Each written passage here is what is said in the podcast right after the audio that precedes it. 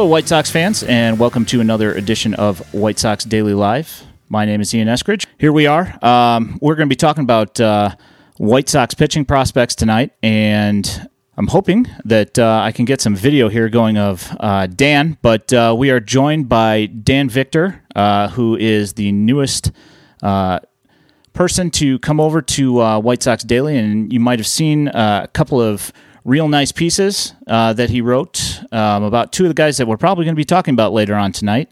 Uh, how you doing, Dan? I'm doing great, Ian. How are you, buddy? I'll be doing better when uh, all this uh, internet stuff just fixes itself. There we go. Finally got something. So uh, you're on the road um, in your uh, basically in your second home, uh, spending some time in some hotels. How's that going?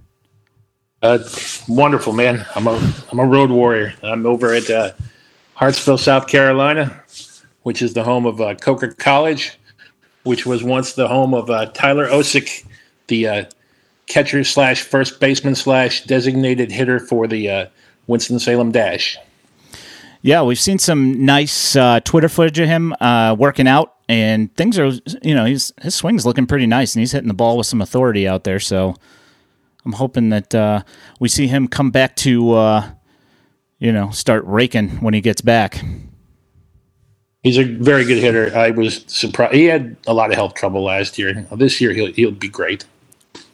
Yeah, I mean, here's hoping. Uh, you know, the swing looks good, so you know, I can't imagine. Uh, you know, I've seen him hit before, and the guy can hit, so I don't see I don't see what would stop him. Um, so we're here today to talk about White Sox pitching in the minor league system.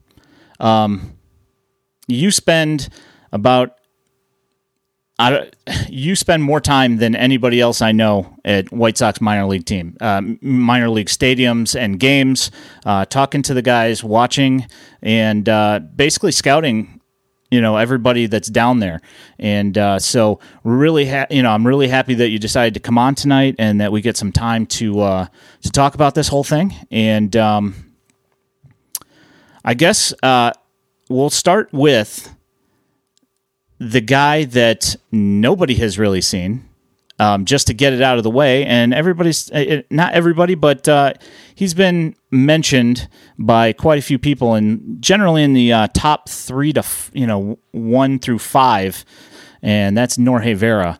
Um, White Sox signed him out of uh, Cuba, and um, he signed and he was throwing 92 miles an hour ish, and uh, he signs and then lo and behold now he's throwing 97 98 99 and uh, i'm excited to see him uh, what do you think uh, what do you where do you think he ends up this year I think he will likely start at a well. He's going to start at a full season affiliate. I would think it'll probably be Kannapolis. Maybe on an outside chance, Winston. I guess it all is predicated by spring training and what the coaching staff thinks of what they see. Um, to me, it looks like the um, Kannapolis pitching staff is going to have a lot of holdovers from last year. I wouldn't be surprised if we don't see uh, Thompson, Kelley, and Dalquist back there at least to start the season. Um, so there are only a handful of options in that rotation if those three end up returning. So, I, I mean, really, if you look at the box scores for the DSL for last year, there was not a whole lot of pitching going on by pretty much anybody. So, I mean, there's only really a couple of guys. Uh, there's a couple of relievers that had uh, WHIPs in the the one ish area, you know, like the 1.1 area.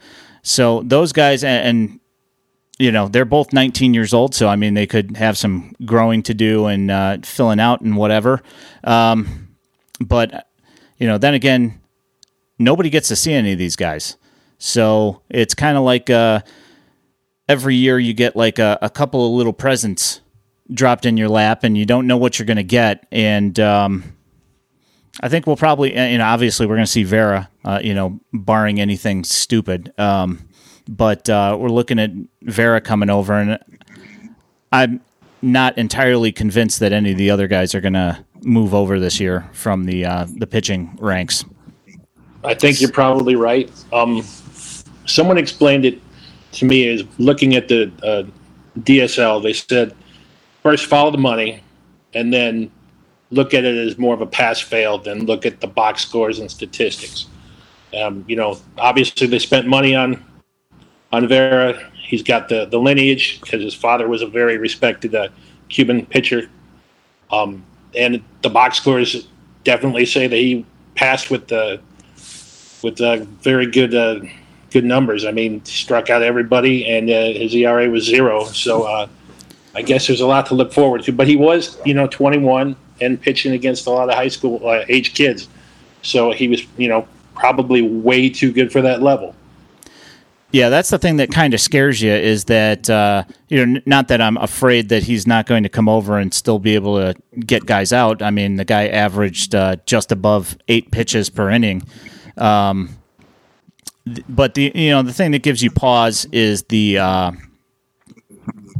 um, you know just the fact that he's been pitching against young kids. You know, for the most part, you know, most of these guys, none of them are over 18, 19 years old, and uh, despite you know the 34 strikeouts and five walks, which is fantastic. Um, there's still a, a, little bit of a uh, bit of apprehension for knowing what you're actually going to get. So I understand some people not ranking him, at, you know, at number one, um, but uh, things are looking pretty good there. I'm pretty uh, pretty stoked to to see him uh, this year. So, um, so if you think he's going to Kannapolis, I guess that's a, probably a, a, great place to start. Is um, the Cannonballers?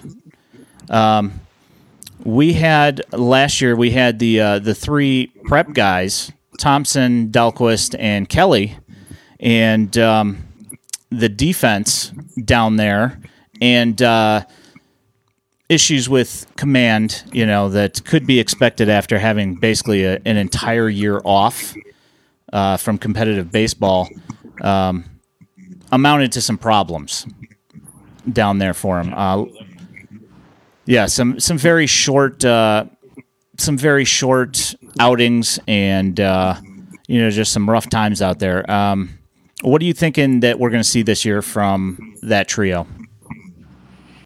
I think that obviously, I think they're going to all take a step forward. I'm highest probably on Matthew Thompson. Um, I like the body. He's got a lot of projectability. He's got a really wiry frame where he can add some weight. Um, he's super athletic. He's uh, he's got a really free and easy throwing motion. It's not high stress. It's a, um, and he's got a nice curveball, and he throws his fastball in the mid 90s. I mean, he sits in the mid 90s. So I, I really like him a lot. I also like his uh, his mental makeup. When he gets, I mean, they, they all three of them got took their share of lumps. They got pounded around.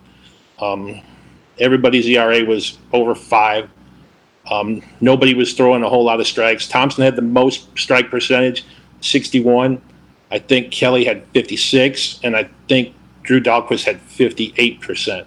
Mm. Um, so, you know, in spite of all the beatings that they took, um, I thought that Thompson was very uh, level headed and even keeled about everything. And I, that bodes well because, you know, baseball is a game of failure. You are going to, you're going to take your share of lumps. And if you wear it on your collar all the time, it's going to be tough to recover from. You know, you're thinking about the last time when you're out on the mound this time. So uh, I, I, like everything about Matthew Thompson. I think he's going to have a great year. Um, presently, I thought the most varied uh, arsenal, the best pitch mix was Dalquist. Um, when he was on, he could throw everything look sharp. Um, but he had a ton of really high pitch counts, which led to short outings, which led to you know uh, the early hook.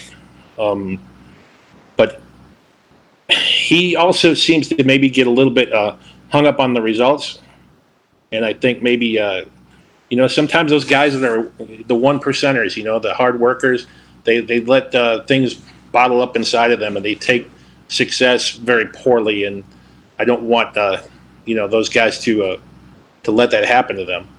One thing, you know, when we had Konnor Pilkington down at Kannapolis, I thought he had this level of almost inference about how he was doing, and it always drove me crazy. I was like, man, he seems like he doesn't care, but uh, it wasn't.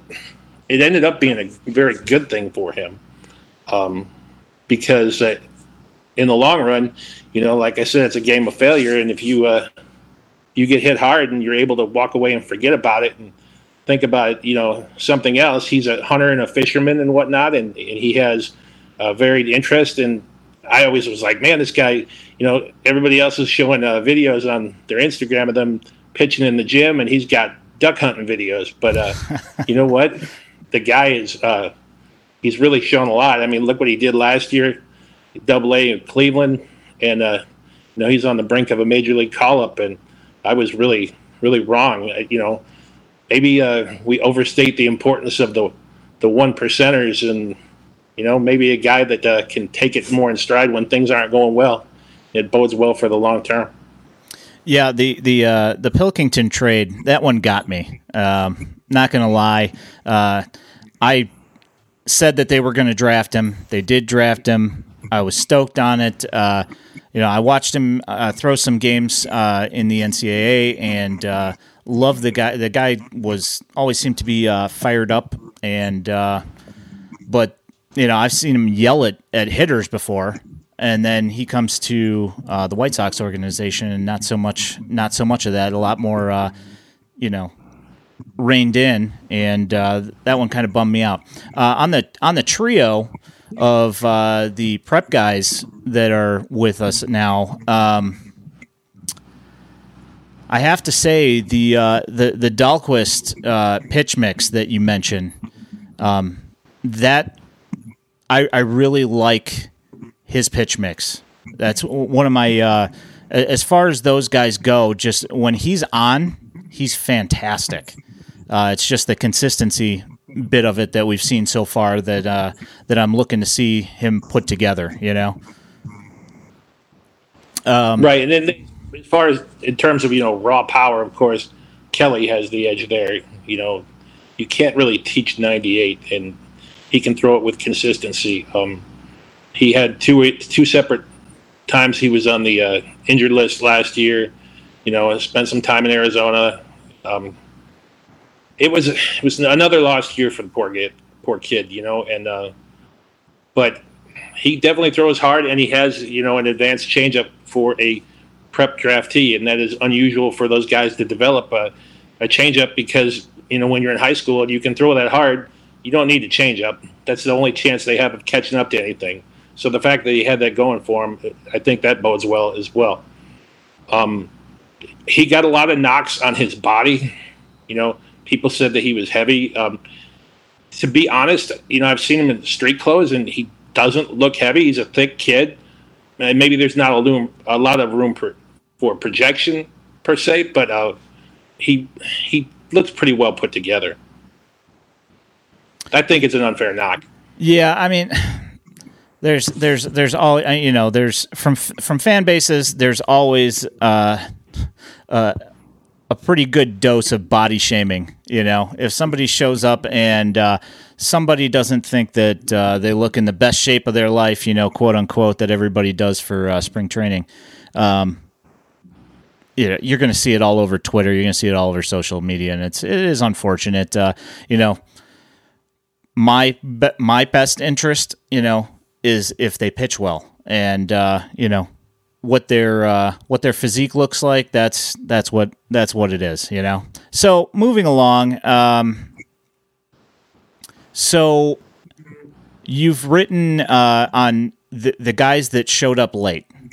The mm-hmm draft class of 2021. Um, you've put out uh, two pieces on White Sox Daily uh, about Gil Luna Jr. and Sean Burke. And um, I assume that those are a couple of guys that are on your list for uh, for watching this year. Uh, absolutely, 100%. I was uh, really impressed with with Sean Burke and, and Luna Jr. Uh, Luna particularly because the fact you know she was uh, he was not a, a, heralded draft pick. You know, he went I believe tenth round, 10k signing bonus.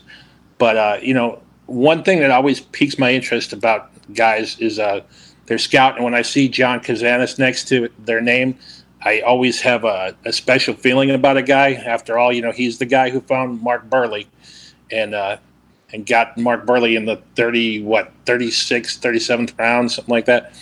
Um, and Luna's another, you know, left-handed guy. So uh, that always piques my interest. And, uh, you know, he came, he went to uh, Rookie League, put up uh, zeros, went to Kannapolis, put up more zeros, and then went to the uh, Instructional League afterwards and uh, fall instructs and put up more zeros. Um, dominated every step of the way. The kid has got an unbelievably good pickoff move, you know, and you would say, who cares about a pickoff move? but it keeps the runners honest, so it helps you uh, keep the, you know, keep them on base because they're afraid to, to move on you. And, you know, it gets you a free out when you can do it well. And it also means that the guy pays attention to detail and coaching and, the, you know, and the fundamentals. He's got all that going for him, and he's a lefty that can bring it at 96. So um, I'm kind of excited to see what uh, what Luna can do. Now with Burke, Burke is really a, a special athlete. This kid was a unbelievably gifted high school basketball player. You know, he was a varsity uh, letter kid all four years. Um, you know, if you go on his Twitter feed, you can see highlight films of him dunking and alley oops and all kinds of triple doubles. The kid was really he's an athlete. He's an athlete first and a pitcher second. Um, he said that he really enjoyed basketball, but he knew that his uh, his future was going to be on the pitcher's mound, so he you know switched to to playing. He didn't consider playing any kind of college basketball, but he was very very talented. That's another kid as well that um, he has a really great mental makeup.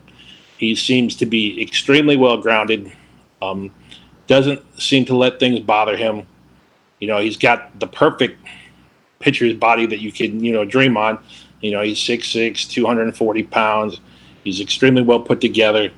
And uh, he throws hard. He's got a good curve.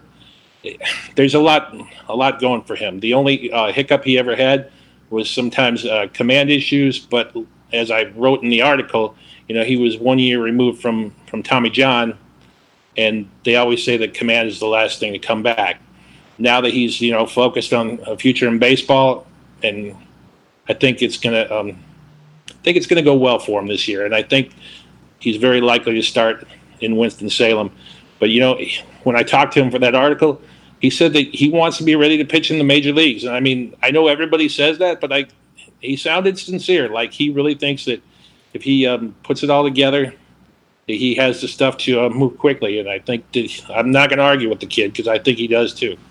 Yeah, I mean, when you say that he's got the uh, the you know the the prototypical pitcher's body. I mean, he really does. The unfortunate bit about that is that when you say that he's got that body, he's got that body, and when you get uh, you know a frame like that, you know, six foot six, getting everything aligned after, especially after you know TJ.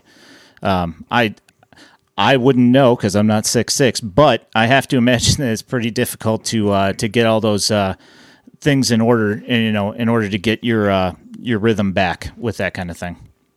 Yeah, for, if you look in history, longer levered pitchers always have a seem to have a little bit more of a a learning curve, a little bit more of a uh, developmental path. It takes a little bit longer to get things ironed out from a command standpoint, but he's got all the stuff to make it work. Yeah. Um, so, uh, moving along here on the uh, on the thing, another guy that uh, that I was uh, interested in just because of the last name, and you didn't hear anything about him, uh, Kohl Simas. Um, oh, yeah, he came last year. Uh, you know, also in the draft, and he looked. you know, he made it through the ACL and got sent to Kannapolis, and he looked like he had some things going on as well. Uh, what do you have anything on uh, on Kohl? You know what? Toward the end, because I'm a road warrior, I'm not always home, so I missed a lot of games toward the end of the year because I was at a project in South Carolina near Greenville, and uh, I didn't catch him. I don't believe I caught him at all. Um, I did hear some good things about him from uh, some of the people that you know go to the games with me, but I don't have any uh, any eyewitness stuff to tell you about Simas. I can tell you that that bullpen was loaded with potential, though. Mm. Um, we had Theo Denlinger there. He was throwing 97, 98. We had Zach Cable, and that kid can throw it. He can throw it yeah, hard. Another I mean, one. 99, 100. Um, you know, if they can put things together command wise, they could go a long way. And uh, and we also had you know the closer from uh, Mississippi State, the kid that uh, ended up going to Winston Salem at the end of the year. He did quite well. I have to Google him though. I yeah, that's a lot of names to remember, so I get it.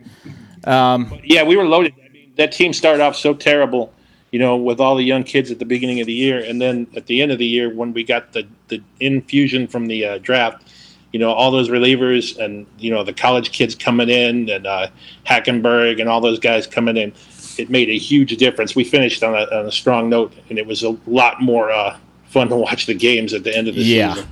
Yeah, me and uh, my son went down for a, a, game down in Kannapolis, and I I did see Kohl Simas pitch, and he had a had a great inning, and um, but uh, yeah, the uh, the Goosenberg uh, Hackenberg connection uh, when they came up, it was like a, a definite spark in the lineup, and definitely pushed those guys up a little bit. It was it was uh, nice to see because that the first uh, about the first month of the season last last year in Kannapolis was a little rough starting off. Uh, way too you know.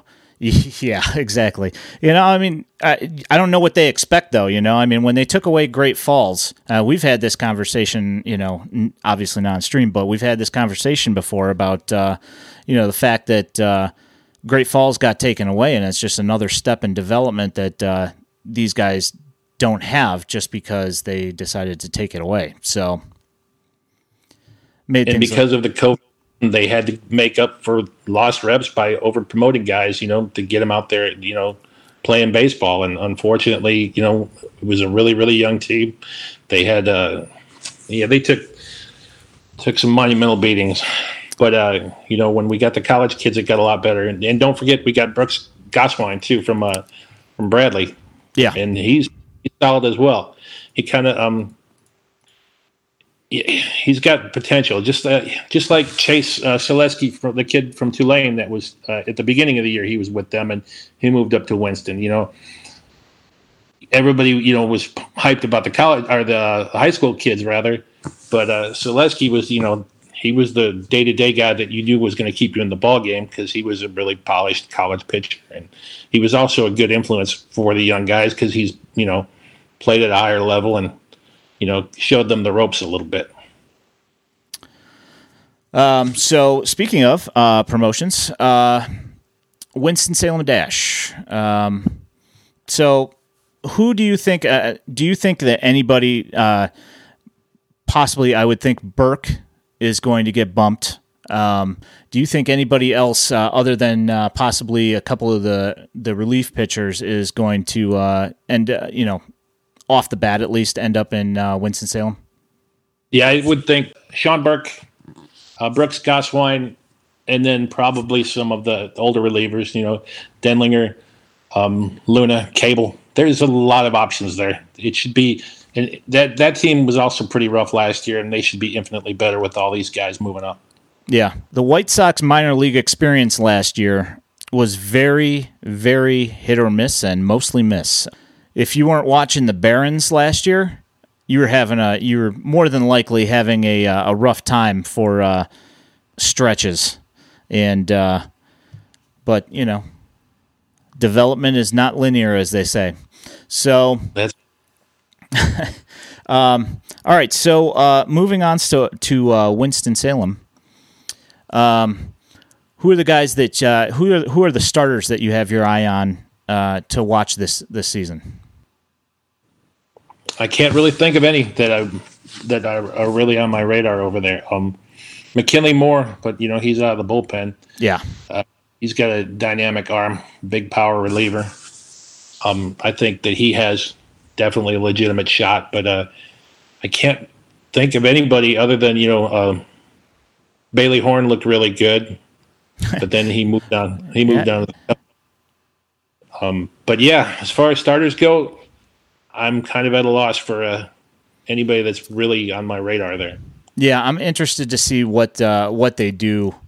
Um, I mean, there's a there's a couple of you know there's a couple of starter arms there that could possibly be something, um, but you know, last season was not a uh, not something to write home about uh, from the starting pitching. Um, but yeah, I'm 100% uh, on board with the McKinley Moore train.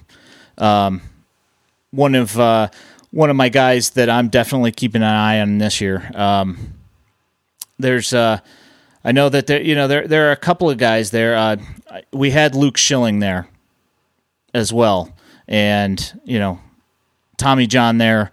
Um, so if we're lucky, you know, we're going to see him uh, start to do, you know, uh, some rehab innings in like what September or so.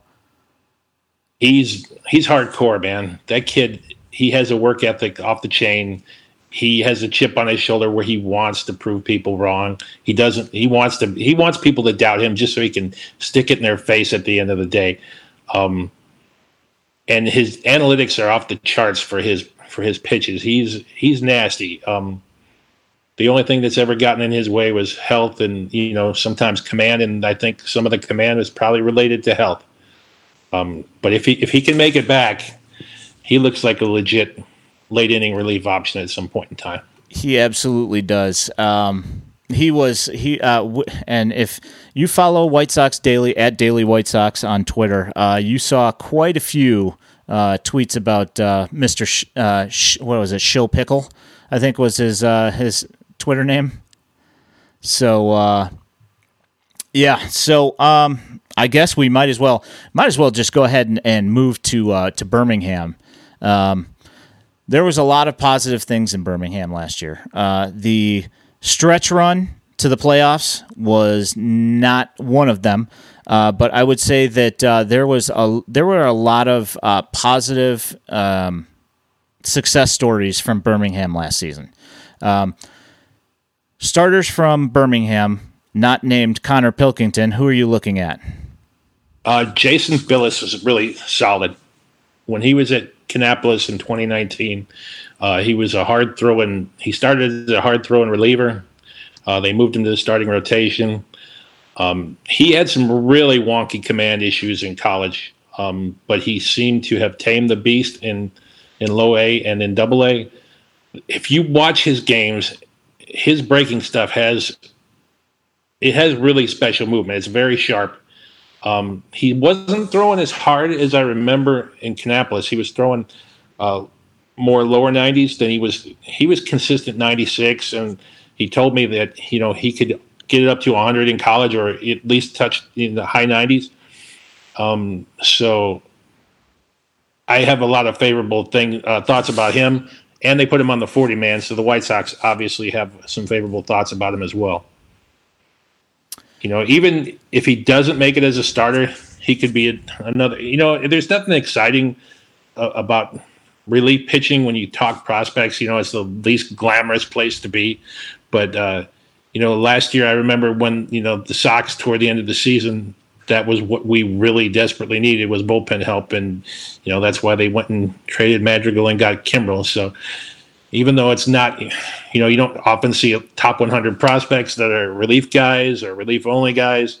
You know, it's definitely it was a need at the big league level last year, and uh, that seems to be a strength in our pitching in the minors is uh, relief pitchers.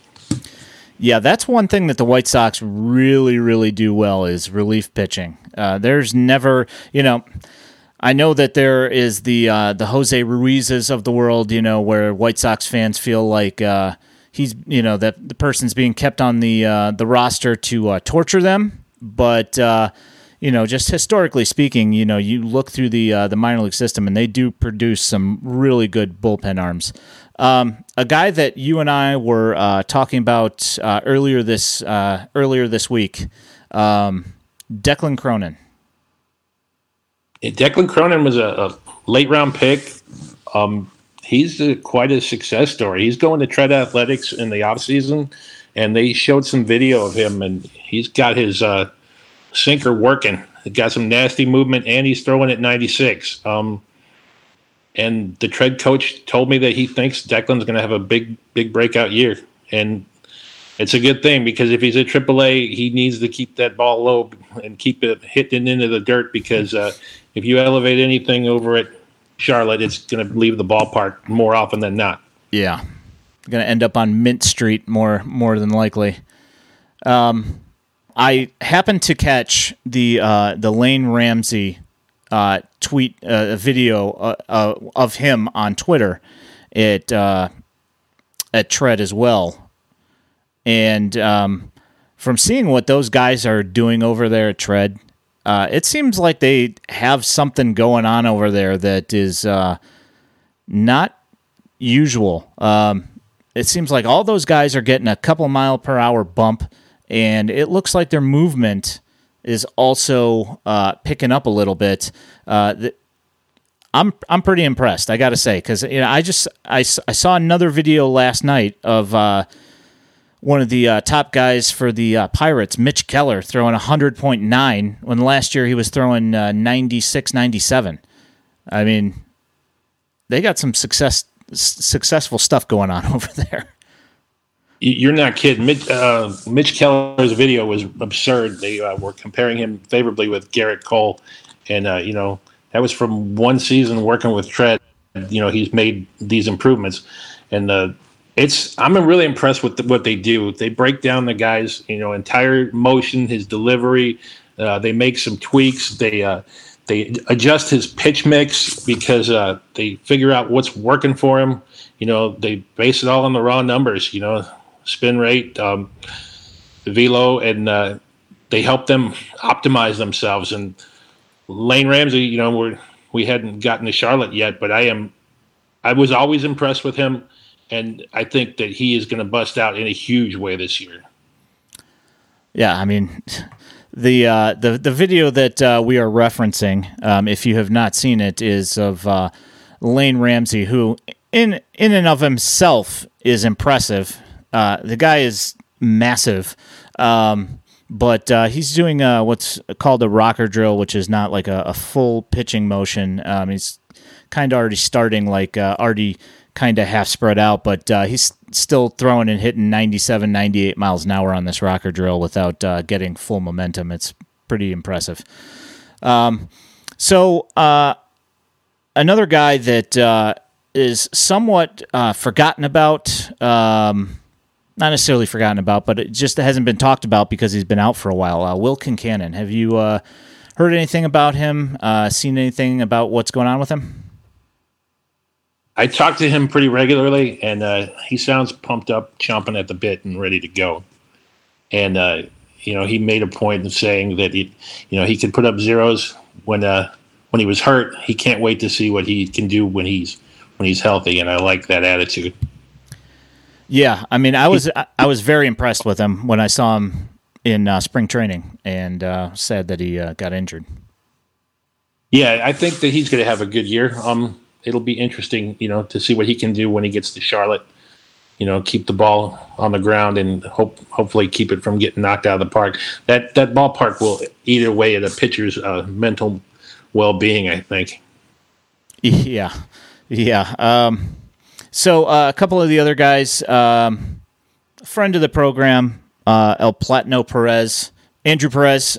Looking forward to uh, seeing what he can do this year as well. I, I, he had a good season last year um, for the Barons, and uh, then he was just down in uh, you know playing Dominican ball as well, and saw him do some things down there that uh, were pretty good these bullpen guys just keep on coming and keep on coming. You know, I don't see uh, I don't see a shortage of it for the next few years for uh, you know they, they're gonna find it's going to be a fight for the uh, for the 40 man roster to get you know for some of these guys for sure. And perez you know that's another lefty that throws 96 uh, very good shape. He takes really good care of himself.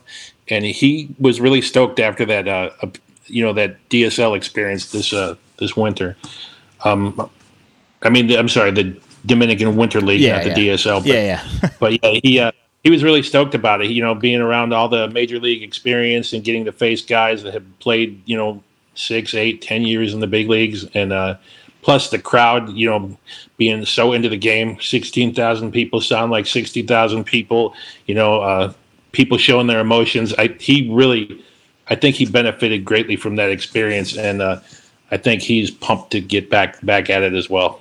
I can only imagine, man. I talked to him last year before the before the season started, and he was he was rearing and ready to go. So I can only imagine he's probably uh, probably took you know like a, a week or two off from the uh, you know after the uh, the winter league, but then he's probably just right back at it again and getting ready.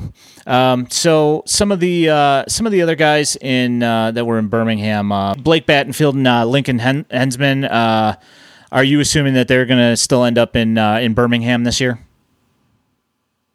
Mm, that's a good question. I'm not sure um, where they end up. With Henzman, you know, he's the injury bug has been attacking him ever since he got drafted. So I would imagine that he would be at uh, at Birmingham and not not promoted to uh, AAA right away. You know, he's had a bad run of luck from an injury standpoint. And uh, Battenfield, um, he's more of an org guy.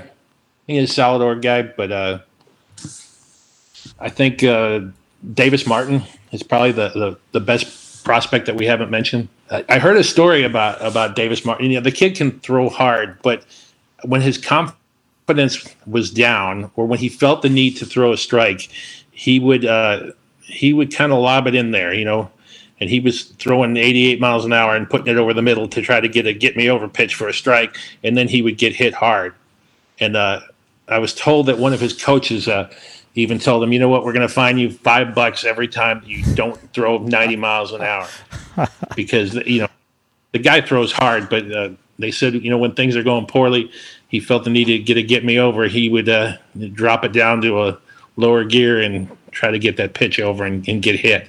But when he's going well, if you look at his games when he's going well, he's a completely different guy. So yeah, I think really good. with him more than uh, than anything else. Yeah, and you know I I'm I'm just saying, if I was his coach, I would not talk about doing anything that might possibly be against his contract because uh, the guy went to law school, so uh, he's li- liable to uh, take him to the cleaners if he takes him to court. Moving along to uh, to Charlotte, uh, Lane Ramsey. I'm I'm all in on him uh, after seeing the the videos, and he had a really nice stretch at the end of last season. Um, I did not get to see him last year because uh, Charlotte was out of town for the uh, the week that I was in North Carolina. So, uh, what did you see when you uh, watched him last year? Well, um, I, I, saw him hit 99 when I was there. He told me that his bullpens were typically um, typically 93, 94, and that he felt like when he got on the mound, he'd get a three or four mile an hour uh, bump hmm. when he was in the and getting the you know the adrenaline flowing. And I hope that's true because I was seeing 97 at Tread. And if he can throw 100 or 101, I think we'll be in for something really special with him. Yeah. Um, he's added a curveball that Tread was working on with him. Hmm. He said that he was uh, really excited about the analytics of his curve and his uh, and his slider. I know last year he was working on a split finger that he was that he could break up against lefties because he was in 2019. Uh, when he was with K Town the first time through, um, well, his only time through K Town, um, he had a tough time with left-handed hitters. If you look at his splits, he absolutely owned righties and, and he got torched by lefties. And he was looking for a, a, weapon against them, and he decided to work on the split finger. I don't know if he's keeping it in his repertoire, if it's going to be a show me pitch or what. But I mean, we're talking about a big six foot nine kid, you know, uh, all arms and legs coming at you downhill throwing in the upper 90s, and now we're talking about you know maybe even a four pitch mix. That could be filthy. And he no, he doesn't have that uh, that six foot nine uh, uncoordinated. Uh, you know, have a hard time getting it over the plate thing going against him. He was another kid. He loved basketball, and he was uh, he was bigger on basketball than he was on baseball. And uh, you know, it helps him with to be athletic and coordinated and repeat his delivery. Yeah. But uh, he's got some really impressive uh, analytics going for him. You know, his his vertical attack angle when he throws his four seamer, he's his release points uh, five foot eleven, which is coming from down low for a guy that's that big to be at five foot eleven. You know, that's what gives it that riding action, mm. and it makes it like a a riser. And uh, man, I mean, he releases it four inches lower than some guys that are five inches shorter than he is. So uh, that's a, and it, it's an odd pitch, you know, analytically. Uh, and the problem with him sometimes was he knew the fastball was really good, and I think he got too reliant on it. And he even said that he was going to mix in, uh, you know, use his other pitches more frequently rather than leaning on the fastball because you know he's in AAA now, and um, you get a lot of hitters with big league experience. They they can hit fastballs. You know, yeah. it doesn't really matter if it's what what the uh, what the velo is. They they can catch up with it. So uh, I think when he starts uh, when he gets confidence in all these secondary pitches and uh, and if especially if Tread gives him that Tread velo bump, I mean we could be looking at a really special relief pitcher.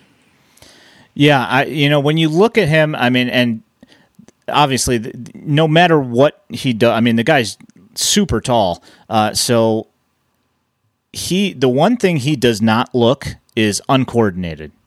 Uh, his body looks like he is uh, in an athletic, uh, strong position when he's pitching. Um, he doesn't like, uh, you know, we've seen, we've all seen those guys that are long and lanky and are all over the place and uh, seem like they're out of balance. And that is not what I see when I see him pitch. Agreed. And yeah, he loves to work.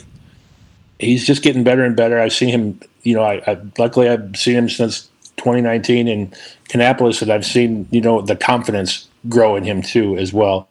And I think that part of what Tread has done with these guys, in addition to what they've done mechanically, and you know, adding to their their velo, I think it's also instilled because they show them these raw numbers and they say, hey, guess what? You know, you're pitching your pitches match up favorably with Gerrit Cole. How would that make you feel as a pitcher when they tell you, guess what? You got the same RPMs, the same velo, and the same movement as Gerrit Cole. Well, then all you got to do is focus on executing on the mound because you don't you can't really get much better than that, and you can't have a lot of self doubt if they can say, "Hey, you can duplicate a Gerrit Cole fastball." I mean, I think it would do wonders for me. So. Yeah. Uh, only imagine what it can do for those guys. Yeah, that's money in the bank right there. You got to be pretty happy about that. We also have some more holdovers. Uh, we've got Cade McClure still uh, banging away in Charlotte. Um, also, uh, we got uh, Tanner Banks is there. Um, a bunch of those guys in Charlotte. Um, who are you looking at uh, that's going to be eating up the uh, you know the spot starts up with the big league club? Well, we still, you know, Jonathan Stiever, obviously, um, he had oh, yeah. a bad, pretty significant injury toward the end of the year. It's going to yeah. take some time to get back. Um, but the kid is legit. You know, if people at if people in Chicago are looking at baseball reference or MILB.com and seeing these bad numbers being put up at Charlotte, they have to understand you can take them with a grain of salt. Um, if you hit the ball in the air in Charlotte, there's a good chance it's going to leave the park and the uh, groundskeepers do no favors for the pitchers because the uh, infield is like they they uh, they cut it down so low that even if you do your job, get a ground ball, it, you know it can be 105 miles an hour off the bat, and it's going to go whipping right through that infield because it's like a, a pool table the way mm. they have that put together.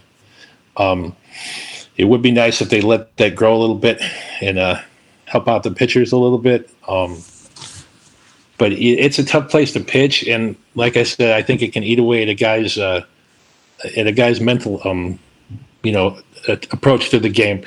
When you got a guy like Stiever, you know, he has legitimate big league stuff, and then he feels the need to be perfect because he knows that if a guy hits the ball, there's a good chance it's going to go out of the park, and even if he puts it on the ground, there's a good chance it's going to get through for a base hit.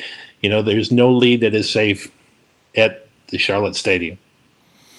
Um, yeah, I mean, obviously, uh, we also have. Uh, I wasn't even uh, thinking he's because he's on forty man, but uh, Jimmy Lambert also going to take spot starts. I'm sure. Um, uh, Tyler Johnson. Um, do you have anything? Uh, have you seen? Have you been to? Have you seen him pitch recently? Because I did not see very much last last year. He had that knee surgery, and it uh, you know it ruined the se- the season for him. He was out, and then they they cut him from the forty man. Ah, that's okay. Okay, yep. And then then they brought him back. Um, he's revamped his whole pitching style. He is returning to um, the college, the college type. Uh, his rookie year in Kannapolis type release. He's not is he's dropping down lower. It looks like uh, the delivery has changed. I think he wants to go back to you know, kind of what made him a two-time Team USA guy. Um, the, the guy that dominated every level of the minors until he got to Charlotte and you know had a very shortened injury injury uh, plague season. So I'm I'm interested to see what he can do. You know, going back to what kind of what got him there again. Yeah, he the- can throw. Got a very good, uh, very good makeup, and he takes really good care of his body as well. Yeah, I mean the Twitter video that he put out, uh, I think I think it was him that put it out. Uh, you know, looked fairly impressive. Uh, looked like he was bringing some heat, and uh, that motion's nasty. I mean, it's gonna give it's gonna give hitters fits. You know, with that kind of velocity and from that angle.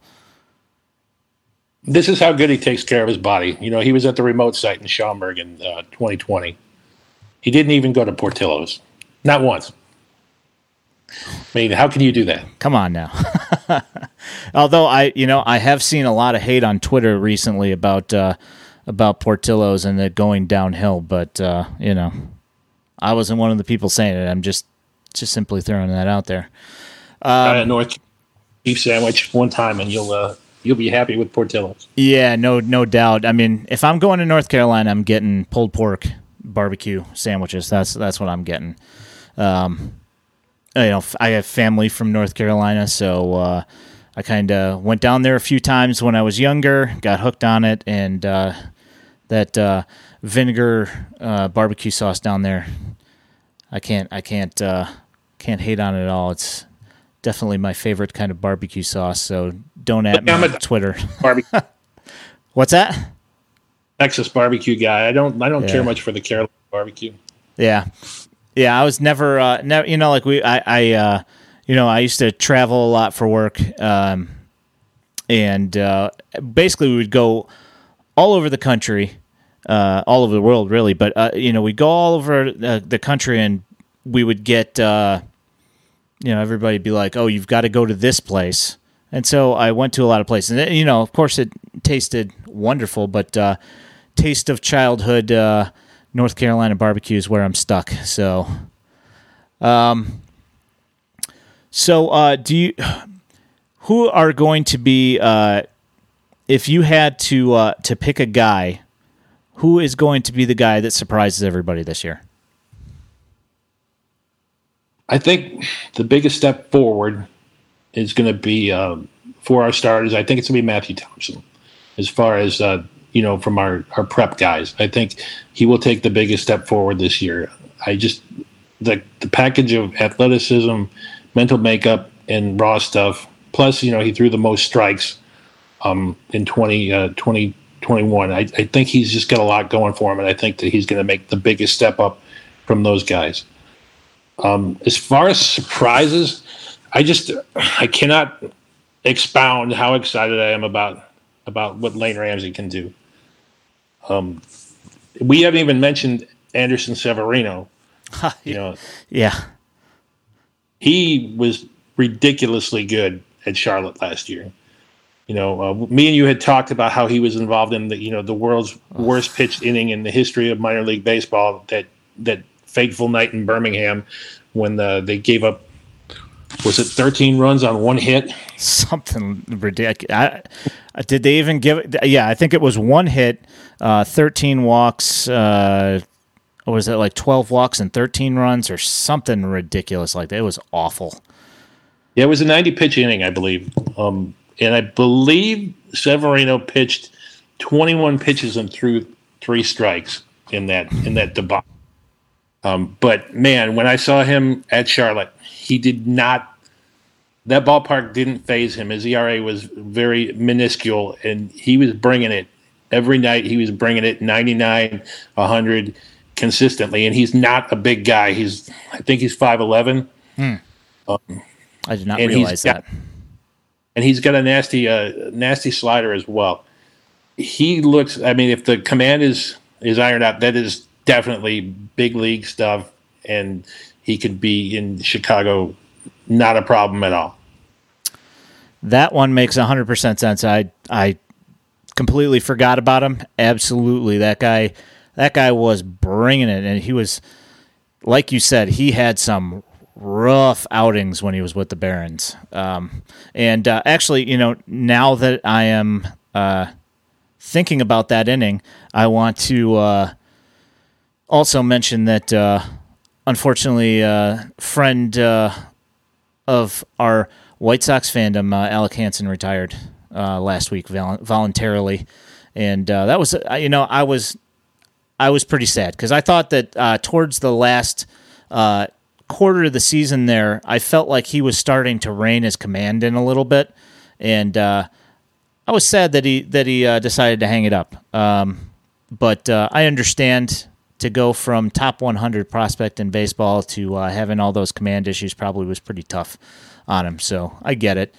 Um, just a bit of a bummer. What are you going to do? He was so good in 2017. Oh. He led the minor league strikeouts and when you would watch him on the mound, you know, he was a that's another big, strong kid. I think he's six eight, and uh, he did not look awkward. He looked like he was able to repeat well then, and he also looked free and easy. The velo was easy. Um, he was not a he wasn't forcing it. He was not a labor uh, laborious delivery. I was really surprised when the wheels fell off and he couldn't get it to return to you know yeah. he couldn't capture the magic again, and it was really disappointing to see because you know I, I think of it from my mindset. If I could do something as well as he did it in 2017 and know that I could dominate guys if I could just get the ball in the strike zone, but somehow something I've been doing my whole life has now eluded me, it would it would eat away at every ounce of my mental well being. Uh, I agree. That's a, you know I, have seen a bunch of people making fun of him and stuff, uh, you know, on on Twitter, and I'm just like, that guy's been through it. Um, I, I would never slag on that guy. Um, you know, it's like when I heard, you know, when I heard velo reports coming back at 85 miles an hour uh, sometimes for him on fastballs. I was just like, oh wow, what happened? You know, and it's just you could see the mechanics at the beginning of you know, well, last year uh, and the beginning of this year. You know, just he he did not. It looked like he did not feel comfortable at all, and uh, I thought he was starting to get it a little bit towards the end there, and no dice, I guess. So we bid you farewell, Mister Hansen. He, he was striking guys out like crazy. You know, he just but he was walking, you know, two guys in an inning and striking out two guys in an inning. Yeah. Uh, you know, like another thing, you know, and, and I did, I, I, chronicled it on uh, on uh, Twitter, is that that guy had the worst luck. You know, is if he had an inning that was going pretty well, something would happen to completely screw it over. You know, like there'd be a drop pop up or, uh, you know, a ball off the tip of the catcher's mitt or, you know, some kind of error that would just set things in motion, and then just like that, it would be out of control. It was a uh, tough watch sometimes. You know what? I saw that a lot in Kannapolis too. Um, you know, the the guys that you want to see succeed, Thompson, Dalquist, and Kelley. You know, the young guys that you want to see them have something to build on, and they could be cruising along, and uh, all of a sudden, you know, that that team made it had a pretty porous defense, and they made a ton of errors. But you know, they're, they're cruising through an inning, low pitch count. All of a sudden, they give up a routine ground ball and a boot, you know, a, throw it away into the crowd. The guy's on second base. The next guy hits a little duck snort base hit. Then he's giving up a run, you know. And now, rather than having something to build on, they, they walk off the field, you know, with their head down and they're disappointed about it. Or it could even be, you know, a, a 3 2 count. You get squeezed by a bad minor league umpire hmm. and you know then they're they're angry for the next hitter because they know they would have been out of the inning.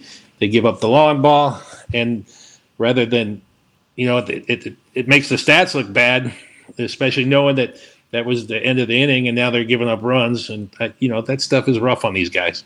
Yeah, no, I mean, how many times in Kannapolis last year did we see the starter out of the game in the first inning? I mean, and not and not even technically most of the time were they even terrible outings. You know, it's just there was probably like I can think of like three or four Kelley starts, you know, where just errors, uh, just balls falling in, you know, you know, in the in the gap, just uh, bad routes taken, you know, I mean, just all sorts of like anything you could think of last year in Kannapolis that could uh, derail uh, a young guy trying to get his footing. Pretty much happened. It was uh, it was tough. Well, and they also developmentally they have a thirty pitch uh, limit. Yeah. yeah. For those guys, so um, you know you're rolling along, but you're kind of walking a tightrope to get out of the inning, and before you know it, one guy hangs around a little bit long. You work a deep count, and then you get to that thirty pitches, and they pull you. You know, from for health reasons, they don't want to burn you out in low yeah. leverage minor league innings, so they take you out of the game. And I know that that happened a lot. You know, a guy throws thirty pitches and he wouldn't come back out. Yep, I, I was talking to uh, Danny on uh, on Monday about that actually, uh, about this exact thing. Uh, just the, the fact that you would see, you know, like you'd have a, a guy that would go deep in a count and ends up striking out. The next guy goes deep in the count, walks. The next guy comes up, goes, you know, four or five pitches, then hits a duck snort, you know. And then by the time you look at that, you know, you're at like 23 pitches and you know you've got one out. You know, so it's like, and, obviously, like you said, the uh, the thirty pitch limit that they put on these guys, it's like half the time. You know, last year at least, it it, it felt like to me, it felt like half those, you know, like half the the prep guys starts ended like that. You know, like either in the first or the or the second inning. You know, it's like there's like hardly ever where they're extended pitching outings last year in Kannapolis. So that's, that's for sure. They're trying to preserve those arms and uh, let them develop, and then hopefully, you know, use those pitches in high leverage big league innings instead of having them get TJ when they're down in A ball. Yeah. Um, it's got a uh, message in the chat White Sox Premium K. Hey, Dan, big fan of your work. So uh, they're out here saying hello. Um, Thanks. Very, very Appreciate it. Uh, what What do you think uh, about the RoboUmp coming to Charlotte? I talked to Lane Ramsey a little bit about that, um, and I read read a little bit about it in the Atlantic League. The technology would fail frequently, and then they would have to switch over to you know human umpires. And I like the idea if it works. Um, I would much rather have a consistent strike zone and not have the room to debate, you know, over balls and strikes. But uh, somebody told me that they thought they had heard the breaking stuff wasn't always always calibrated properly. Uh, if something had a lot of late movement, it might be called a ball when it was a strike. And if, if the technology works, I'm all in favor. Yeah, the thing but, I heard about that was that uh, the breaking balls – um, I can't remember if it was uh, the way that the the calibration was set that either the ball was uh, too like the it was being called a strike either too far forward in the zone or too far back in the zone, uh, where the uh, the you know the lenses or whatever was catching it, calling it a strike. Um, yeah, I think that the uh, this whole thing is going to. Um, succeed or fail 100% uh, on the calibration and integration of the you know of adjustments because if the, if this if they can't figure out how to calibrate it properly the, it's gonna it, there's no way it can work. Exactly.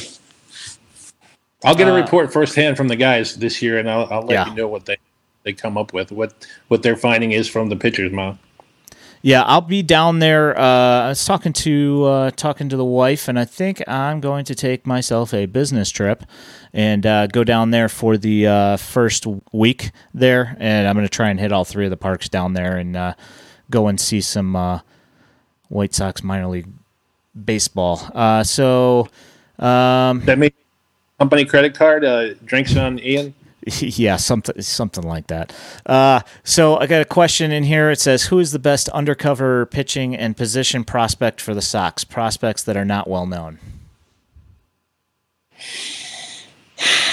I talk to, I talk about this a lot, and the thing is, I feel like I feel so aware of most of them that I don't think of anybody as under the radar. Yeah, but you know, as far as position player, I'm really impressed with the video I saw of Chase Krogman's new swing. Um, he's got some pretty prodigious raw power, and he's not a huge kid. Uh, he's very athletic. He was a two-way uh, high school player that could could bring it from the mound and and also hit hit extremely well. And what's weird is if you look at the way the minors works, um, the guys tend to be friendly really friendly and close with the guys that were drafted with them. You know, they because they go through the ranks together, so it's just natural that they're around each other more.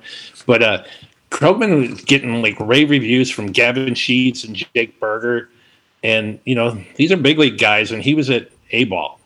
So uh, I think now that he's revamped the swing, and Lord knows he struggled mightily last year. He hit some homers, but he had a huge K rate. I think it was, I want to say 41% which is just off the charts high. Um, and it tore into his confidence. But he came on strong at the end of the year, and I think it was a mental hurdle for him to get to 200 to finish the season. He went on a hot streak for the last 10 to 12 games, hit a couple homers, and I think he hit about 370 ish for that little streak to finish the, uh, the season. And then when he went to uh, fall instructs, he hit a homer off Mackenzie Gore which is you know that's a hmm. nice thing to put on the resume. Yeah. Feather in the and, cap. Uh, and then he's you know he's working with some some higher level minor league guys at home, and uh, the swing looks good. I think that he's going to have a big breakout year as a position player. Yeah, that his swing looks uh, markedly different, and it looks good. Uh, and he's putting a charge in it. I mean, and the if he, you know, if he fixes the swing, that that could be a vehicle shooting through the system because I mean, last year I saw him hit uh, what those uh, what are they like uh, those big tops out in center field in Kannapolis. I mean, the guy's got ridiculous power. So if he, he could harness it, and, and the wing looks great. He's keeping the uh, the bat in the zone for a long time. He's quick to the ball. He got rid of the, the leg kick, and there's nothing wrong with the leg kick as long as he's got that foot down in time, you know, and he, and he can stay on time. But with getting rid of that, I think it gives him more time to react to breaking balls. So I think that's going to help him uh, minimize the well, lessen the K rate to a more palatable number. I think he's going to have a big breakout year. I think uh, Tyler Osik is going to have a great year with the bat. Mind you, he's old for the level. Uh, you know, those guys aren't thought of as prospects, but I think he'll be fun to watch. And, and you know, uh, I don't ever want to rule out anybody as a potential viable big leaguer. You know, you're going to go as far as uh, as far as your skill lets you get. And I think that uh, you know they can't control how old they are at a level. They can't control when the White Sox promote them. All they can do is put their best effort on the on the field and, and let you know the cards fall where they may. I think that Osik has a extremely uh, underappreciated bat. I want to see him uh, come back with a vengeance and put up some numbers and, and move up to double A and, and see how that goes with him. As far as, uh, you know, we were talking about the unheralded pitcher, no one has ever uh, really touted Lane uh, as far as, you know, I, I can't tout him enough. And what he's done at Tread amazes me. And I think that he has great potential. And, uh, of course, there's our guy Sean Burke, you know, but he's a he's a heralded guy, but he's the whole he's the whole package, and I think that he's going to be impressive this year when he gets to Winston Salem. Yeah, I think that you know, like the the issue is that uh, you know when when we start talking about guys who are unknown, um, and we pay attention to ninety percent of them, uh, unknown to us is a little bit different. But I mean, uh, you know, the the question comes from somebody who's you know knows a little bit about the uh, the minor league system as well. So, Um, whatever happened to Bryce Bush? Injuries? Question mark. Uh, yes, definitely injuries. Uh, he's had a, a bad run of luck with the health, and I, I keep in, in touch with his father pretty frequently. I haven't talked to him in a while. Last time I talked to him was right around Thanksgiving, and he told me that uh, that Bryce was looking good and all systems were go. And I would like to see that happen because uh, that kid can put a charge into a baseball. He can generate some high exit velos. He has a, a swing that's more geared for power than it is for, for batting average. But uh, he's also just a naturally athletic kid. He's got some good uh, speed once he's underway. He's got a strong throwing arm. You know, they converted him from third base into right field, and he looked like he played outfield his whole life when when they moved him over. Um, I'd like to see him come back with a vengeance so we can start talking about him again. But I have, you know, there's not a lot to say about what we've seen because we haven't seen much. Yeah. I think uh, probably two guys uh, on the positional front that I'm really, really excited about seeing a full season out of is uh, Hackenberg and uh, Terrell Tatum, uh, who were both drafted last year. Um, seemed to me, you know, both of them made it through uh, made it through the Arizona Complex League and both got promoted. Uh, Hackenberg went to Canny, and then Tatum got sent to Winston Salem, and uh, neither one of them seemed phased in the least bit, and both of them hit the ball, and both of them played defense, and uh, I'm stoked to see what a full season of that could look like. Um, it'd be nice to have some outfield depth. Uh, you know, something that this organization has been uh, severely lacking for far too long. So I'm hoping that uh, see Terrell Tatum do something this year. He's great at NC State, so it'd be nice to see. Did you see him at all last year?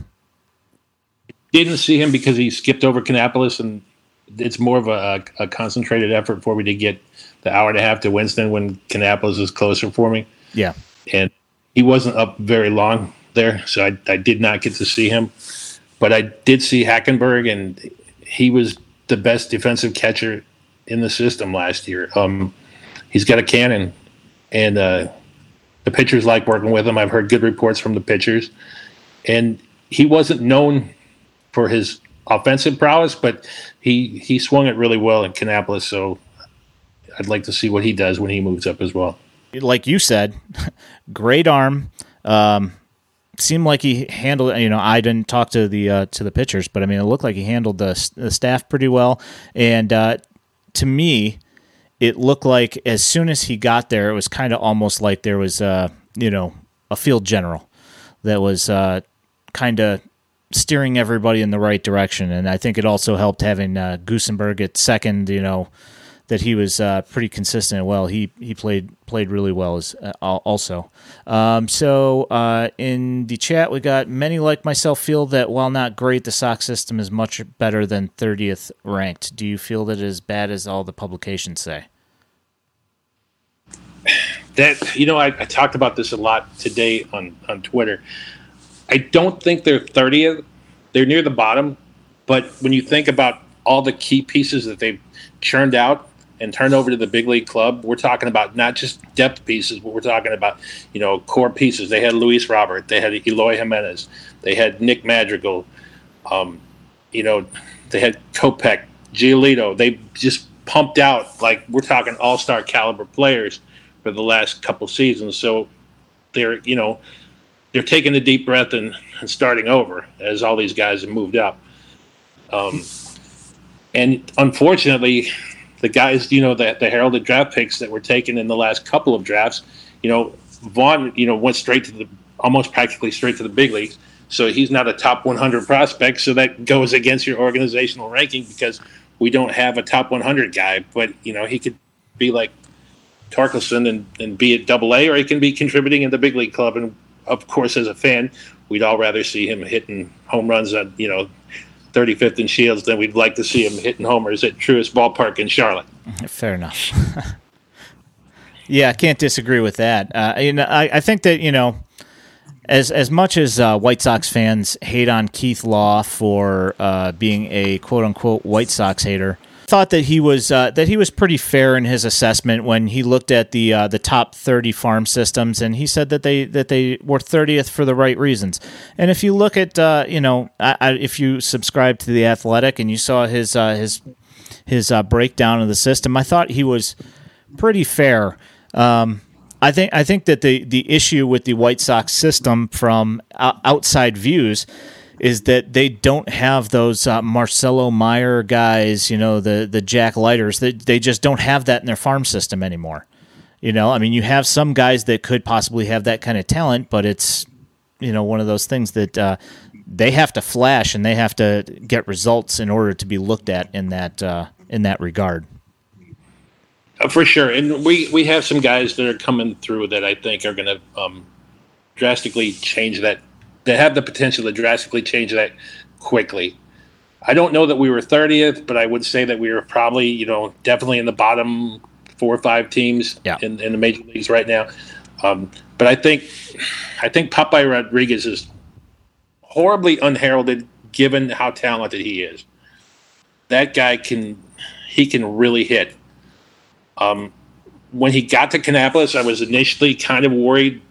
A lot of times, uh, guys have a see ball, hit ball approach, and you know it's great in DSL, it's great in the lower levels of the minors. But as pitchers start figuring out, you know, their heat map, they, they know where they can go to them. They they tend to uh, work their way into pitchers counts rather than hitters counts, and they can't exploit the pitcher by working them into that. You know, he's got to throw me a fastball to get it over, and and then I'm gonna you know give it a ride. But uh, man, he got better with every step all year long and he's not a huge guy, but he's got power to all fields, you know.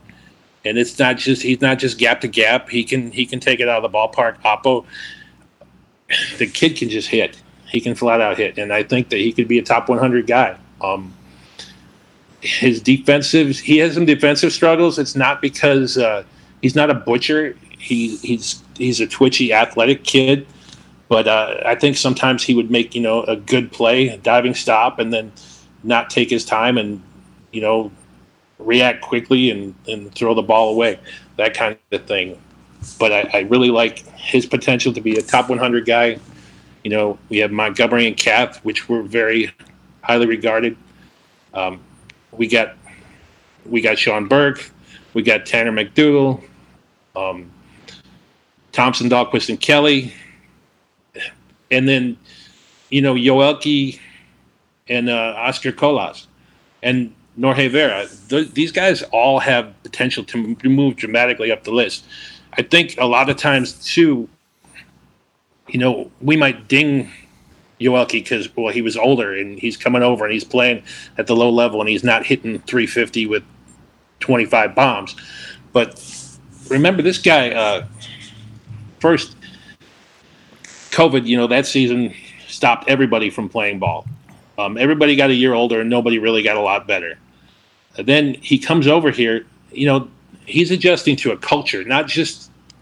He's got a baseball culture. You know, he's switching from a, a light schedule, comparatively speaking, to you know playing every day for for eight months and uh, trying to learn English, trying to adapt to a new culture. You know, he's got a bunch of teammates that you know are speaking English. It's they got more than just what's on the field to worry about. And uh, I'll give those guys a, a, mulligan and a learning curve kind of thing for their first year stateside. And I think you'll get a better idea of what you have with Yoelqui this year when, you know, now that he's had a chance to to see what he has to do, I think you're going to get a better representation of what he really is. Yeah, I agree. You know, I my my one knock on uh, Yoelqui last year was that uh, I mean his strikeout rate was a little bit higher and his walk rate was a little low, but um, and you know obviously he did hit a lot of ground balls as well. My, my I guess my main thing was is that you know when he went to when he went to Birmingham, it was like just the power got sapped. You know, like that was that was the one thing that uh, that I dinged him for um, not necessarily saying that he's not going to be able to do that or that uh, that he's not good. I just kind of, you know, when people mention, you know, oh well, we got Yoelqui, he'll play right field next year, and I was like, no, that's, that's not happening. Uh, it could happen later on in the year if he finally feels comfortable and he starts hitting again. But uh, you know, from what we saw in Birmingham, unless he steps up and uh, starts, you know, knocking the ball around a little more, it's he's going to be sitting in the uh, the minors for a little while until he uh, starts picking that stuff back up. Um, chat says, uh, yeah, guys like Rodriguez, Cespedes, Sanchez, Colas, etc. I think they can make the system top twenty-five. Yeah, I mean, I don't, I don't disagree. I mean, I don't see why they couldn't be in the top twenty-five. Although the, I'd say that the reason why I'd say that they're not now is because you haven't seen those results yet, and and the guys that are that you know these guys that you are mentioning uh, in Cespedes and uh, Colas and Sanchez, they're older. They're not those young guys that get those you know that get those system rankings to start jacking up. You know, it seems like uh, that's what those guys do. Even with Colas, you know, even with Colas, you know, he's a little bit older than he's not a 17 year old Dominican kid with you know five tools that just uh, you know takes batting practice, hits bombs, runs a ridiculously fast 40 and uh, you know has an arm for days. You know, he's a 23 year old kid, and when you see him in a ball, and if he doesn't tear it up, you know people are going to be disappointed. Whereas uh, they're much more accepting when they'll see Christian Vaquero, uh, you know, or Roderick Arias, you know, coming to a ball. But I mean, look what look what the uh, Yankees and how much they had hyped Jasson Dominguez. Okay, Yankees he was, prospects. He was Trout, he was Mike Trout 2.0 before he ever swung at a pitch in organized baseball, and now you know you see what prospect hounds and you know the Twitter mob is doing to him and saying that he's a bust already, and he's still a teenage kid. I was gonna. Br- I was totally ready to bring him up because uh, it's it yeah, exactly that.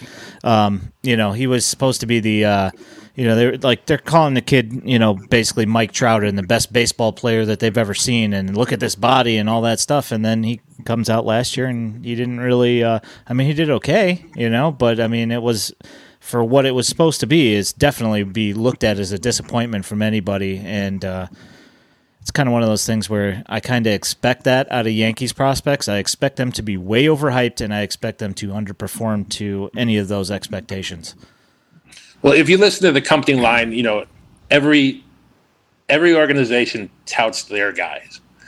You can only take what the GM or the uh, you know minor league director of player development tells you. With you have to take it with a grain of salt because they're marketing their guys. Because one day, you know, if they're looking for a, a, trade piece and they're trying to make a push to get in the playoffs, you know, they want somebody knocking on the door, on the door asking about their guys. And if you give too realistic of an assessment, you know, and are too honest, you know, that might might knock a guy down a peg or two. So uh, you sure. have to take everything with a grain of salt that you hear internally.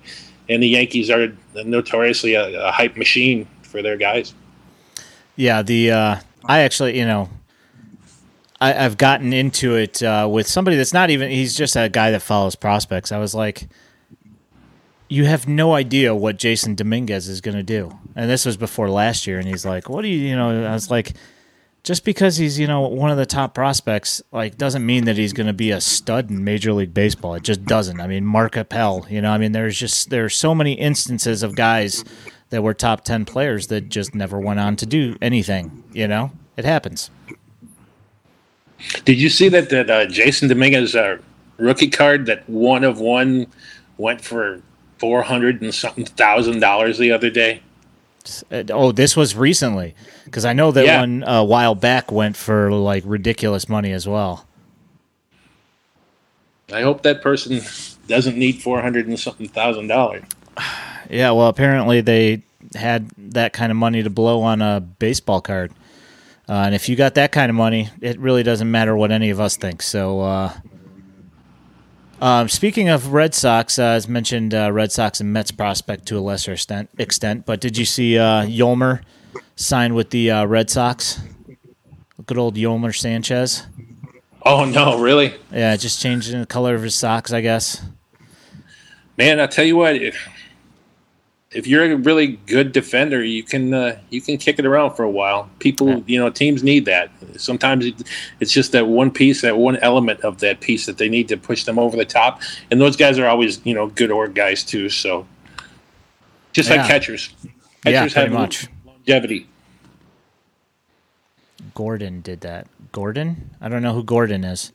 Oh, Gordon Beckham. Yeah, Gordon Beckham. If that's who you're talking about, yeah, he totally did that. He decent, uh, decent defensive player. Other than that one time where he tripped in the infield and looked like a complete baboon.